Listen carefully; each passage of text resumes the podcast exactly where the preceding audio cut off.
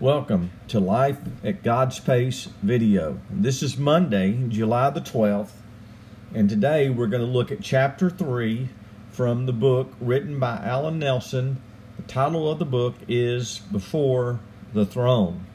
Today we're looking at chapter 3. The title of chapter 3 is Untamable Holiness. Untamable Holiness. Have you ever, or maybe we could go about it this way. Have you ever had an encounter with a wild animal? Now, I've seen clips of people who have made friends with dangerous animals, lions and bears and tigers, and you could say, oh my. I keep thinking when I see those video clips, that's all good, but what happens if this wild animal who appears to be tame reverts back to his undomesticated self. And I've had an encounter with a wild animal. I used to spend time uh, trail running. And on one occasion, me and two other runners came over the crest of a hill, and there stood a magnificent black bear and never encountered that before. I've seen snakes, been chased by dogs, but to come within 20 or 30 yards of a black bear is a sight that is just it, it, it was scary fearful yes but it was also just a, a good moment to be able to be that close obviously the bear ended up running off but for that brief moment, I was reminded that we live in a world that is not domesticated. We live in a world that we don't control. We don't control circumstances. We cannot even control the weather. Think of all the things that you can't control. It's hard to control a two year old, isn't it? I even have trouble um, getting my when I had small dogs, getting them housebroken. I never could figure out who was the ruler of the house, me or the dog. But we, we live in this world where we like to think we've got everything under control. We like to think there's always a solution. We like to think we always have a handle on things, but we don't. And, and there are those moments in God's providence when we're reminded just how fragile and finite we really are. We're reminded that we are a needy race of people. That wild animals, weather, physical illness, all of those things can cause us or can harm us, destroy what we work for, and our life in general. What Allen has done in this chapter called Untamable Holiness, he has brought us face to face with the false belief that we can control God. We can't control the weather. We can't control death. We can't control even our small uh, uh, pets at home.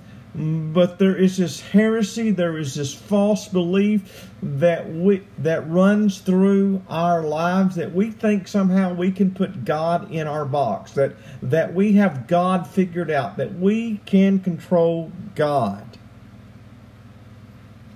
I love this quote from from Allen on page 46, it says, God is the God of untamable holiness, meaning that he's no one's pet. You don't put God, uh, end quote there for a moment, you don't put God on a leash. You don't tell God what to do. God does not exist to serve you. Start the quote back. He will not be controlled. No outside force, creature, or anything in the entire universe will unseat the Lord from his throne. And with that, we say, Amen. And that is the God we worship.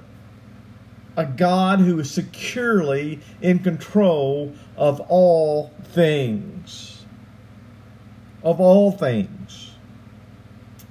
Nothing happens outside the will of God or the power of God in this world. And that leaves us with mysteries. That leaves us with a divine atten- with, with, with tension, doesn't it? Because there are things that appear to be out of control. There appears to be chaos.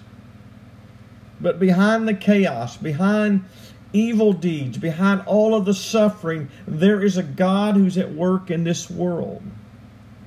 In fact, the story of the Bible is that all mankind falls, but God is the unfallen one.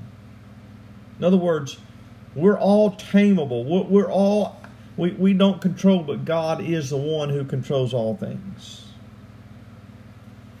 And so be careful that we don't treat God as a pet. Page 52, Allen goes on to say, You can't put God in a cage.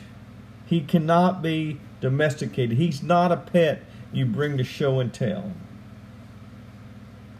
Later on in that chapter, Allen reminds us that God meets us on His terms. But think about how we try to bring God down to our terms. And this is really why there's only two religions in the world. All false religions attempt to domesticate God. They attempt, they attempt to make God more palatable, make him more comfortable for us.